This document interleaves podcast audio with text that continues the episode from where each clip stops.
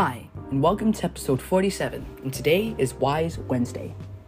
Recently, I read a chapter called Imagination, the workshop of the mind, from the book Think and Grow Rich. As you can probably tell from the title, today's summary is about imagination. Imagination is one of the most important ways of thinking a human can have.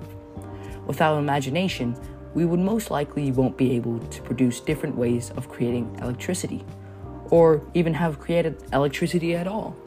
Without imagination, we wouldn't even have electricity or even have the knowledge of atoms. Why?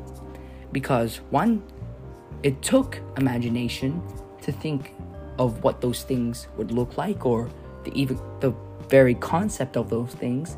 And second, it took imagination to come up with the solutions, equations, and simple steps that we do every day, or steps that actually explain those concepts. A quote by Einstein Imagination is more important than knowledge. Knowledge is limited, imagination encircles the world. Before I close off, I would like to say stay positive, stay creative, and have an amazing day. Closing off, Cardinal.